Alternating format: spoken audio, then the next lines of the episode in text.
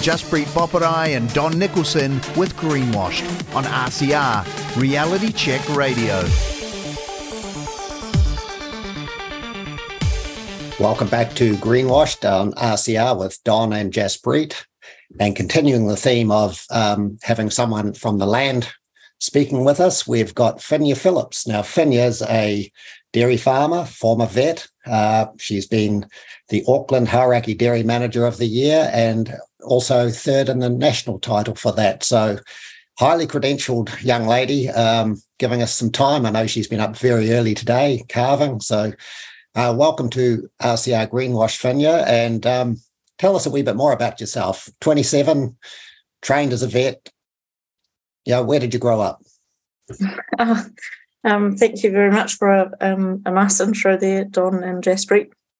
Um, yeah, I grew up in the Hauraki Plains, which is uh, the top of the North Waikato. Um, yeah, born and raised on a small family dairy farm. Um, it was just always in our blood um, to be on the farm, and uh, yeah, I'm one of three kids. We all help mum and dad before and after school, and it was just a really big part of um, how how we grew up, I suppose. Hmm. So the love of the land and the animals is what uh, stayed with you all through schooling, and um, you ended up at university at vet school. So that's a fast track right through your career, or to perhaps what about year eight when you're 18 or so. You went to vet school, was it 18 or 20?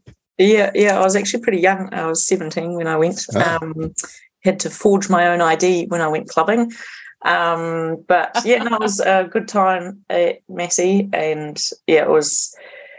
I'm so thankful for the experience. It's um, the friendships that you made out of that, and the skills and the knowledge, and probably above all, maybe the problem solving and the critical thinking. I think that particularly in today's society is quite an important skill um, yeah, I, it was such a good time, and yeah, those um, those learnings will carry on with me forever. Um, and yeah, then I started vetting down in South Canterbury um, in a really good part of the world. It was a little place called Waimate or Waimate, where they have lots of wallabies and um, there's more than just wallabies there. There's some pretty awesome people and some very driven, progressive dairy farmers.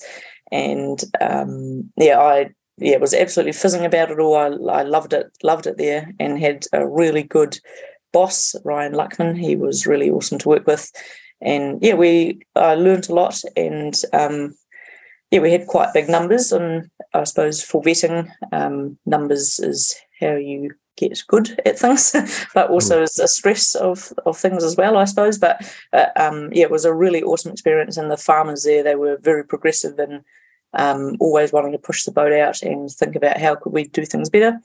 And yeah, it was a really cool uh, experience. And so I was there for three and a half years, and then my husband had a unique opportunity to um, come up to Auckland, and probably at that stage it was sort of a similar uh, thinking for me, I suppose, that I was starting to think about what is my world going to look like um, soon. I suppose that um, the reality that I was looking to what my life would look like as having a young family or um, hopefully having a family, I suppose. Um, how would that look? And how does it all fit in the farming scene? And yeah, that's when I um, I suppose, committed to going dairy farming after vetting. So, and so just to, just interrupt there. Can, is it is it correct that you're bonded uh, to a veterinary practice when you finish your studies? Do you have to stay in New Zealand and, and get bonded to any specific into the career choice, like veterinary um, practice somewhere? Is that still the, still the case? Yeah, so that's um, called the Rural Bonding Scheme, um, and it's uh, ele- an elective um, scheme, I would say. It's actually from the um, the government that they recognised quite a long time ago. It's probably been at least um, 10, 15 years, I'd say, where um, it's been really difficult to get um, vets into rural sectors. That mm-hmm. they tried to incentivise vets going into rural practice as opposed to urban practice. Um, and it's an elective thing that if you choose to do it, then you get a, a bit of a bonus, I suppose, for being in there. Uh, but you have to do a minimum of three years to get it. And then if you did a fourth year and a fifth year, you would get it as well. Um, yeah. Yeah, good because I, I, I remember it was around when I was in the big city, Wellington. They were talking about it, and it was sort of put in place. And I just wondered if it was still continuing. So hey, that's that's a good um, overview of the early early days. But you've you've gone gone dairy farming, and um, obviously you've won these awards, and uh, all credit to you. Um, you don't win awards for um, having other people do the work for you, so uh, it's it's, your, it's all for you. And now you're progressing into um, by the look sound of it, um, your your your parents' farm. Is that right? And yeah. taking over taking over that. So you've made the career choice. You've made the jump, and um, you've obviously decided that it's easier to raise a family uh, as a dairy farmer than a vet. yeah, I don't know if it's easier is the right word. Perhaps more, slightly more delusional. I don't know. Um, no, it's just I think probably everyone has different values and mm. what how they want to do things. But having come from a dairy farm upbringing and the the time we were able to spend with mum and dad alongside, um, and I suppose the opportunities that uh, rural living provides that you just can't get anywhere else. And um, pardon me, um, I just keep coming back to that that um, dairy farming is so similar to vetting in so many ways um, that particularly while um, children are young, I think it's really important to spend time with them and have them have them around. Um, and it's not to say I won't stop being a vet because I think that vet brain carries on forever, unfortunately. But um, yeah, I'm not like opposed to the idea later on into getting into the realm of consultancy or something like that. Um, but I think for now, just trying to be realistic about how many hours are in the day, which I seem mm. to struggle with anyway. but when you had uh, won the award, it was on another farm where you were working, about 450 cows, 190 hectares. Yeah. Tell us a bit more about your parents' farm where you've recently moved to. What's that like? Um, yeah, it's uh, it was an awesome farm where I actually worked for. I was working for some share milkers, um, Amber and Fraser Carpenter, and they were a real pleasure to work alongside and gave me a lot of scope and support. It was a really good role. Um, but yeah, I was pretty getting pretty conscious that dad is 60 and still doing it day in, day out. Um, mm-hmm. So we've on the family dairy farm, we've got 200 cows, and yeah, everything is done ourselves. Dad is very reluctant to get in. He just doesn't get in labour um, or any staff, and yeah, does it 365 days a year, which is pretty incredible. Um, Mum helps with calf rearing and is yeah a really good support network for them. But I was just getting conscious that mum and dad are um, getting on and that it's really important to start making these decisions early. Um, and yeah, I'm, i suppose we're calling it the golden years because um, we're all still very active in how we want to do things. So it's good. Are your siblings as well? You've got two others, I believe. Are they also in the rural sector somewhere? Yeah, so um, my sister, she is a compliance manager at um, uh, Meatworks down in um, Otago, and yep. yeah, th- we're interesting to see where it goes for her. She yeah. still definitely has the rural blood in her, and my brother, he's um, doing an engineering um, qualification down in Canterbury as well, um, and he will always help for sure, but he's probably got interests elsewhere. But yeah, it's really important for our family as we kind of navigate through these next steps is that it's fair for everyone and that everyone's um, participating and being valued. And yeah, that it's just an open kind of evolving picture how it all goes. And your husband, is he part of the farming as well? Uh, no, or does he?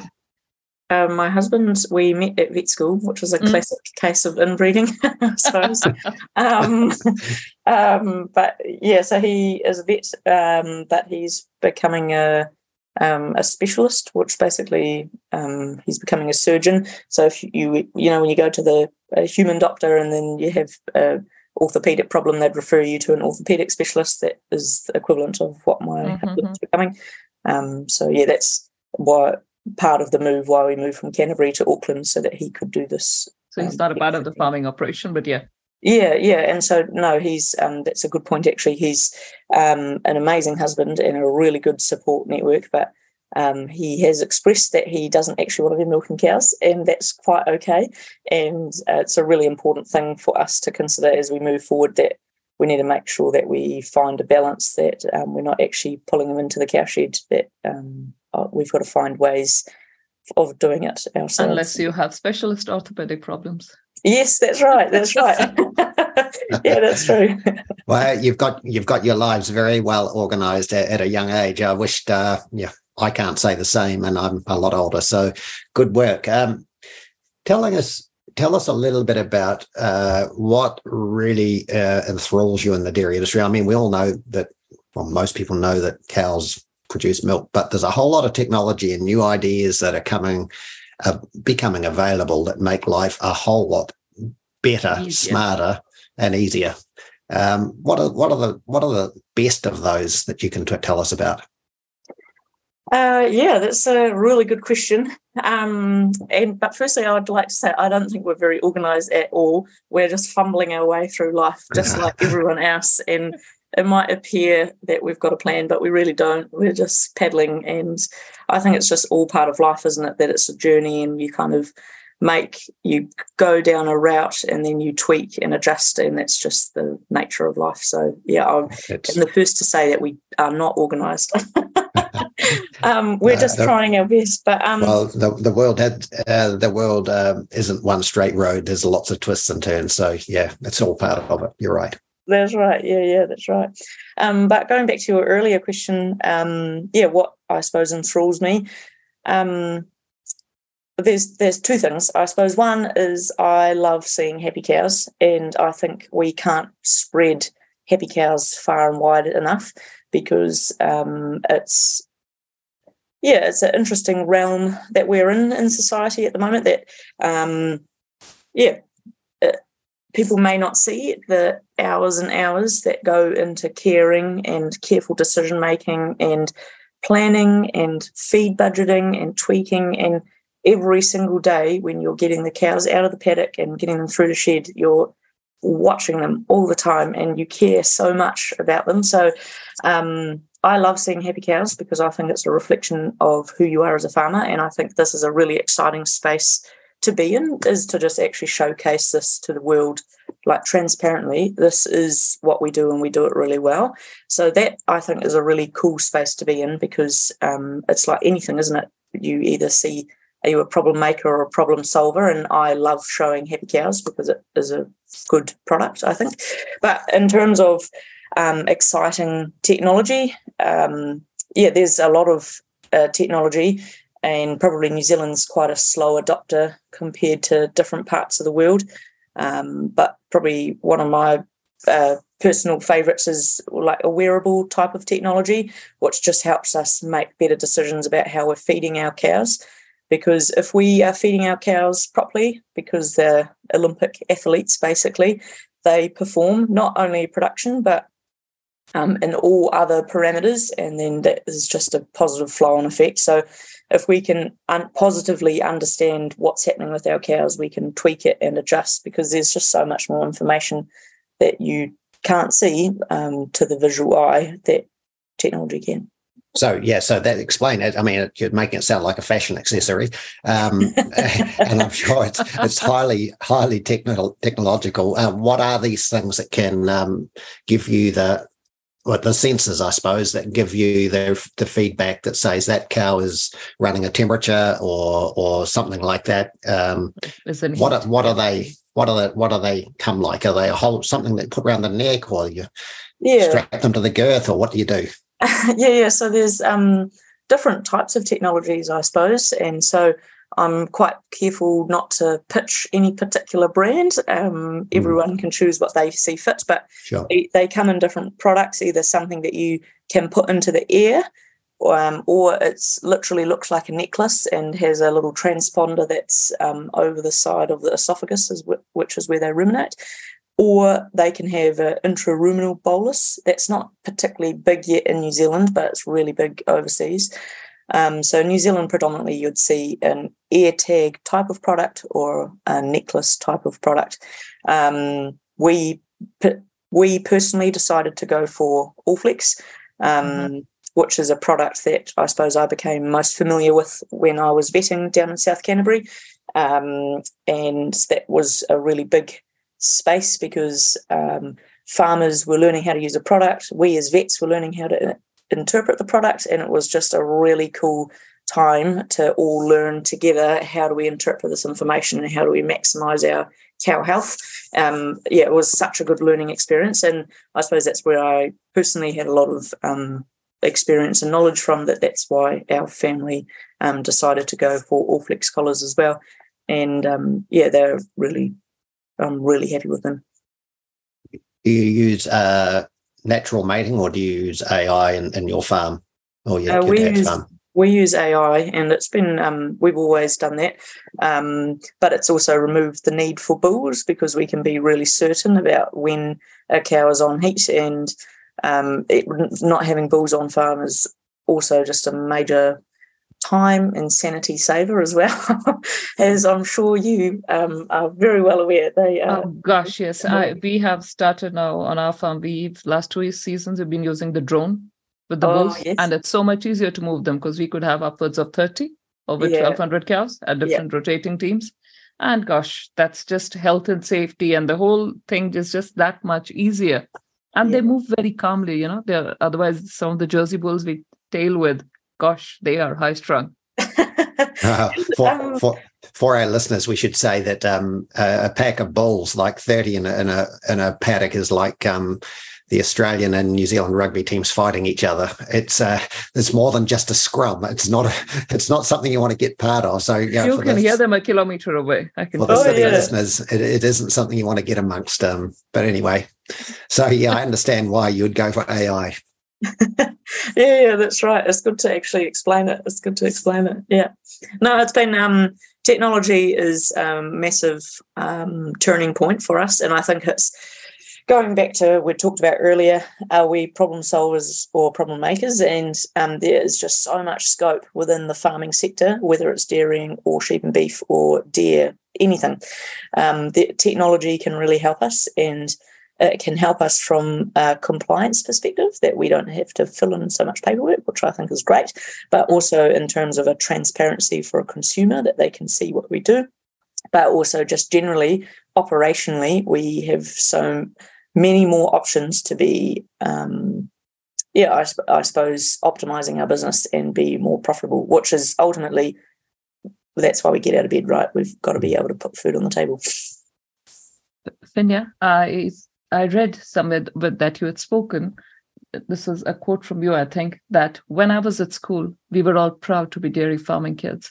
But nowadays, people feel sheepish and like they can't tell the story. We need to turn this around and have to show that farming is a career to be proud of. I couldn't agree more, but I'm definitely interested in you know your reflections and how do you think the public image of farming has changed and I, I, realize you're just 27 i have a good 20 years in you but how do you think it has changed from the time you were growing up yeah it's um it's i genuinely couldn't have said it any more different you know it's Mm. When we were at school, um, everyone came from dairy farming families, and um, everyone knew what calving time was because everyone was out graving calves and helping mum and dad, and it was just a really big part of who we were.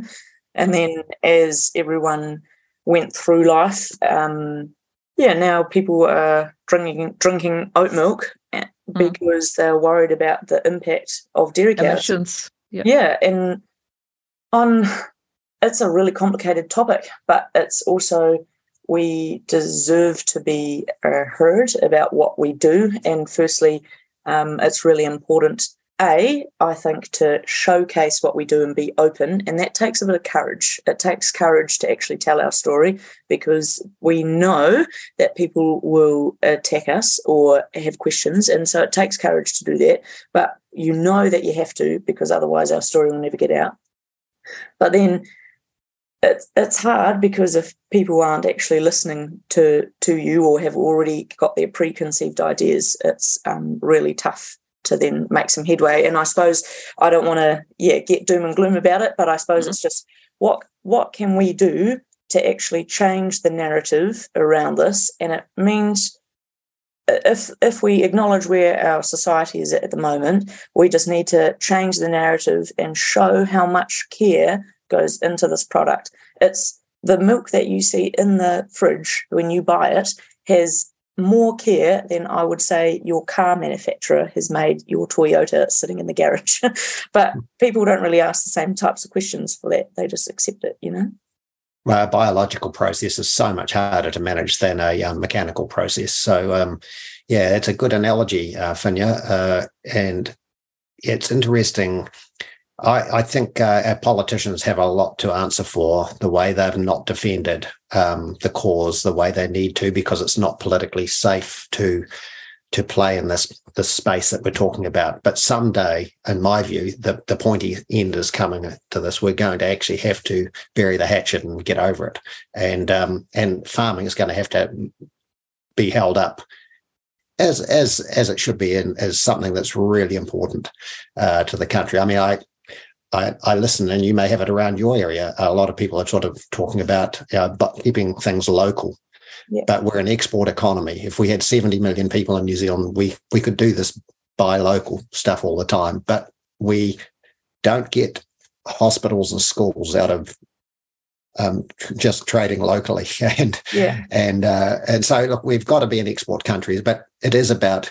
I, I can sense um, yeah, like you're going to be one of the leaders that will hold this, hold the end of farming up really well. And to me, it's about data, and I think you'd probably agree with that data and um, understanding how that measurement all works. Now, we constantly talk about this on the show uh, about the emissions that are being constantly sheeted home inside the farm gate yep. unfairly. And uh, that's one thing that I hope um, that for your benefit uh, and your generation's benefit, we can bury that thing for good. And so uh, get it off the off the table. But look, it's much more than farming in your life. Um, you've done other stuff as well. I think we should talk about that. Um, yeah.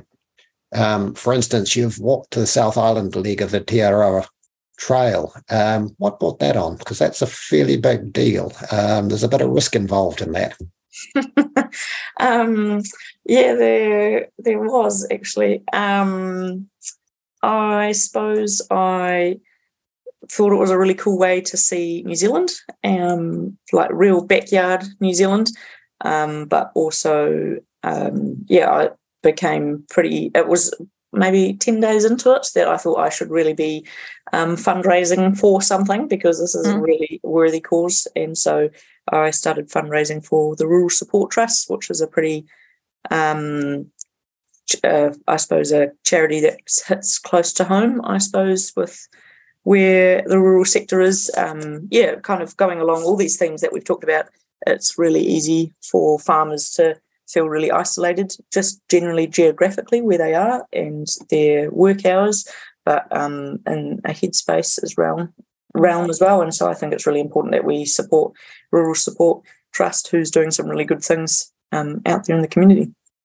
I, I, couldn't agree more. We recently out here uh, in our of the woods, we had a mental health event. We had Jason Herrick, Craig Wiggins, and a few others come down because mental health is is going down the gurgler, as most of us know.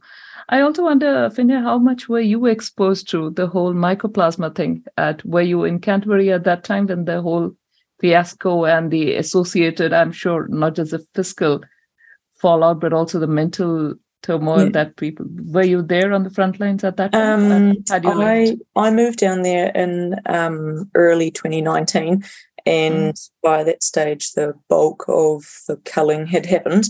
But um, yeah, it was just the I suppose the aftermath as well, and that's um, yeah, it was a really horrible time for farmers that were there, and they. It's like lots of things, isn't it? That cows are more than just a number or four legs in the paddock. That you think they're they're your progeny, or you've worked so many generations to get them where they are, and then um, yeah, it was it was what it was, but it was um, yeah, it was pretty hard to see how um, how hard it had hit some farmers. Um, so yeah, I think it it just shows why we need to have a really good um, trust, like rural support trust, out there helping our farmers because um, people need to have a trustworthy person that can yeah. relate to them as well. Yeah, I couldn't agree more. I have a mate in Canterbury. His farm was amongst the very first to be, you know, detected Mycoplasma bovis. He, his father farmed there, and the entire farm was destocked.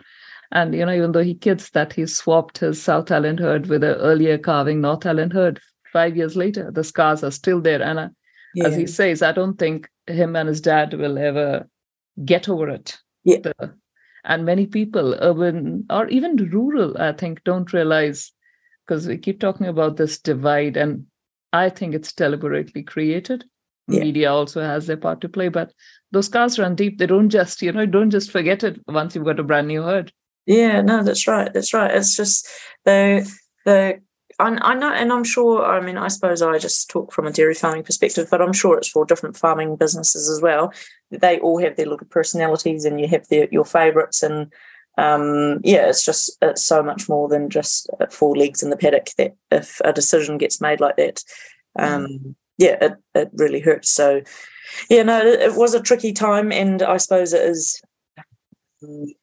Yeah, I suppose moving onwards is just really important for people, I think, to take away that people, farmers really care about their stock, they really care about the land, and most importantly, they actually really care about their people, the um, the way that they look after their family or their staff, how it all works, because it's it's not actually just a job; it's a way of life. Yeah, and there's uh, good peer pressure um, by the best performers. They they certainly do put that that um, uh, you can see the best performers uh, and you know who's looking after their staff the best you can sort of see it all and it it hopefully flows on to others because we do you know in the last 20 years there's been lots of negativity around people that aren't being perhaps remunerated correctly or or or housed correctly but look good dairy farm boss good dairy owners um, uh, they they have good relationships with their staff and their animals so and Finja, you're just um, an epitome of it. You've got it all sorted, I think, at quite a young age. So oh, I don't know about that. It's just a, a, a, a constant evolving process, and we're all just learning as we go. yeah. So just as an aside, last perhaps point is um, you've you've got third in the national title for the dairy managers. Um, are you committed to helping uh, for the next round of uh, competition? Do they bring you in as a as a facilitator now? Is that part of the game? Um, committed is probably a, a, interesting way to describe it, but um, it's like strongly encouraged to carry on the right. The themes. Right. Um, but I'm happy to do that because it's all part yeah. of community involvement and keeping it going. And I like I honestly didn't even know about the Dairy Industry Awards um, probably until like the last couple of years. And I know it's been a really big awards that's been going on for a really long time. But um, I think it's a really cool thing to be a part of and to support and encourage in others. That um, the reason that we participate is A, as an individual, that you learn and grow from the experience, but B, that we just positively show what we do and that we're in this not just because of a job, this is a way of life, and we're really passionate about what we do, and we have to showcase this. And it's hard. It's we've I've talked about it earlier. It takes a bit of courage to put yourself out there in the limelight and potentially be scrutinized. But I think on the whole, most people are very receptive and supportive and uh, wanting you to excel in whatever that looks like. And I think that's probably been uh, something that I've loved out of the whole process is the networking and the people that um, are there to help you and just yeah they just want to just see you thrive and it's just awesome to have all these different cheerleaders in different parts of the world or different parts of the country that are just out there with you which is really cool hmm. Well i'm really pleased that you've had experience in the south island um, as well because that actually counts for quite a bit um, it's one key point that i used to try and um, um, sort of make an, an, impact about was that New Zealand isn't a flat plate. It doesn't have the same uh, rainwater, um, rain hitting it every day. It hasn't got the same soil types. It hasn't got the same gradient. That's and yet right. there are there are plenty of people who think that they can make blanket rules that fit everybody. Now you shouldn't need rules.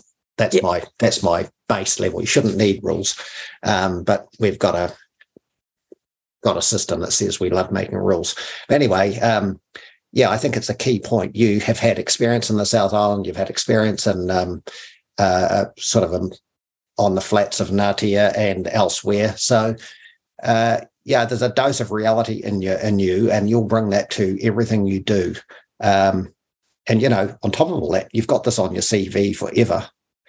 Um, and you, you you probably want um, to go even further um, as a farm owner. You might enter other competitions. So, um, all power to you and and your husband and your families. And I don't know, Jaspreet. I think uh, we should draw this to a close and. Absolutely, get, we, we we did promise to get day, yeah to get Finja back in time back so that her next day is not uh, hampered. Thank you so much for taking the time today. I know you are halfway through calving up there, uh, Finja, whereas we have barely begun. All yeah, the best. Feather. No I believe it's it's your first season back on the family farm, is it? Yeah, yeah, that's right. That's right. Yeah. All all the very best. Here's hoping it all goes really well for you, and we'll be looking out for your name. Thank you so much for joining us today on Greenwashed. No worries. Thanks, guys. Jaspreet Boparai and Don Nicholson with Greenwashed on RCR, Reality Check Radio.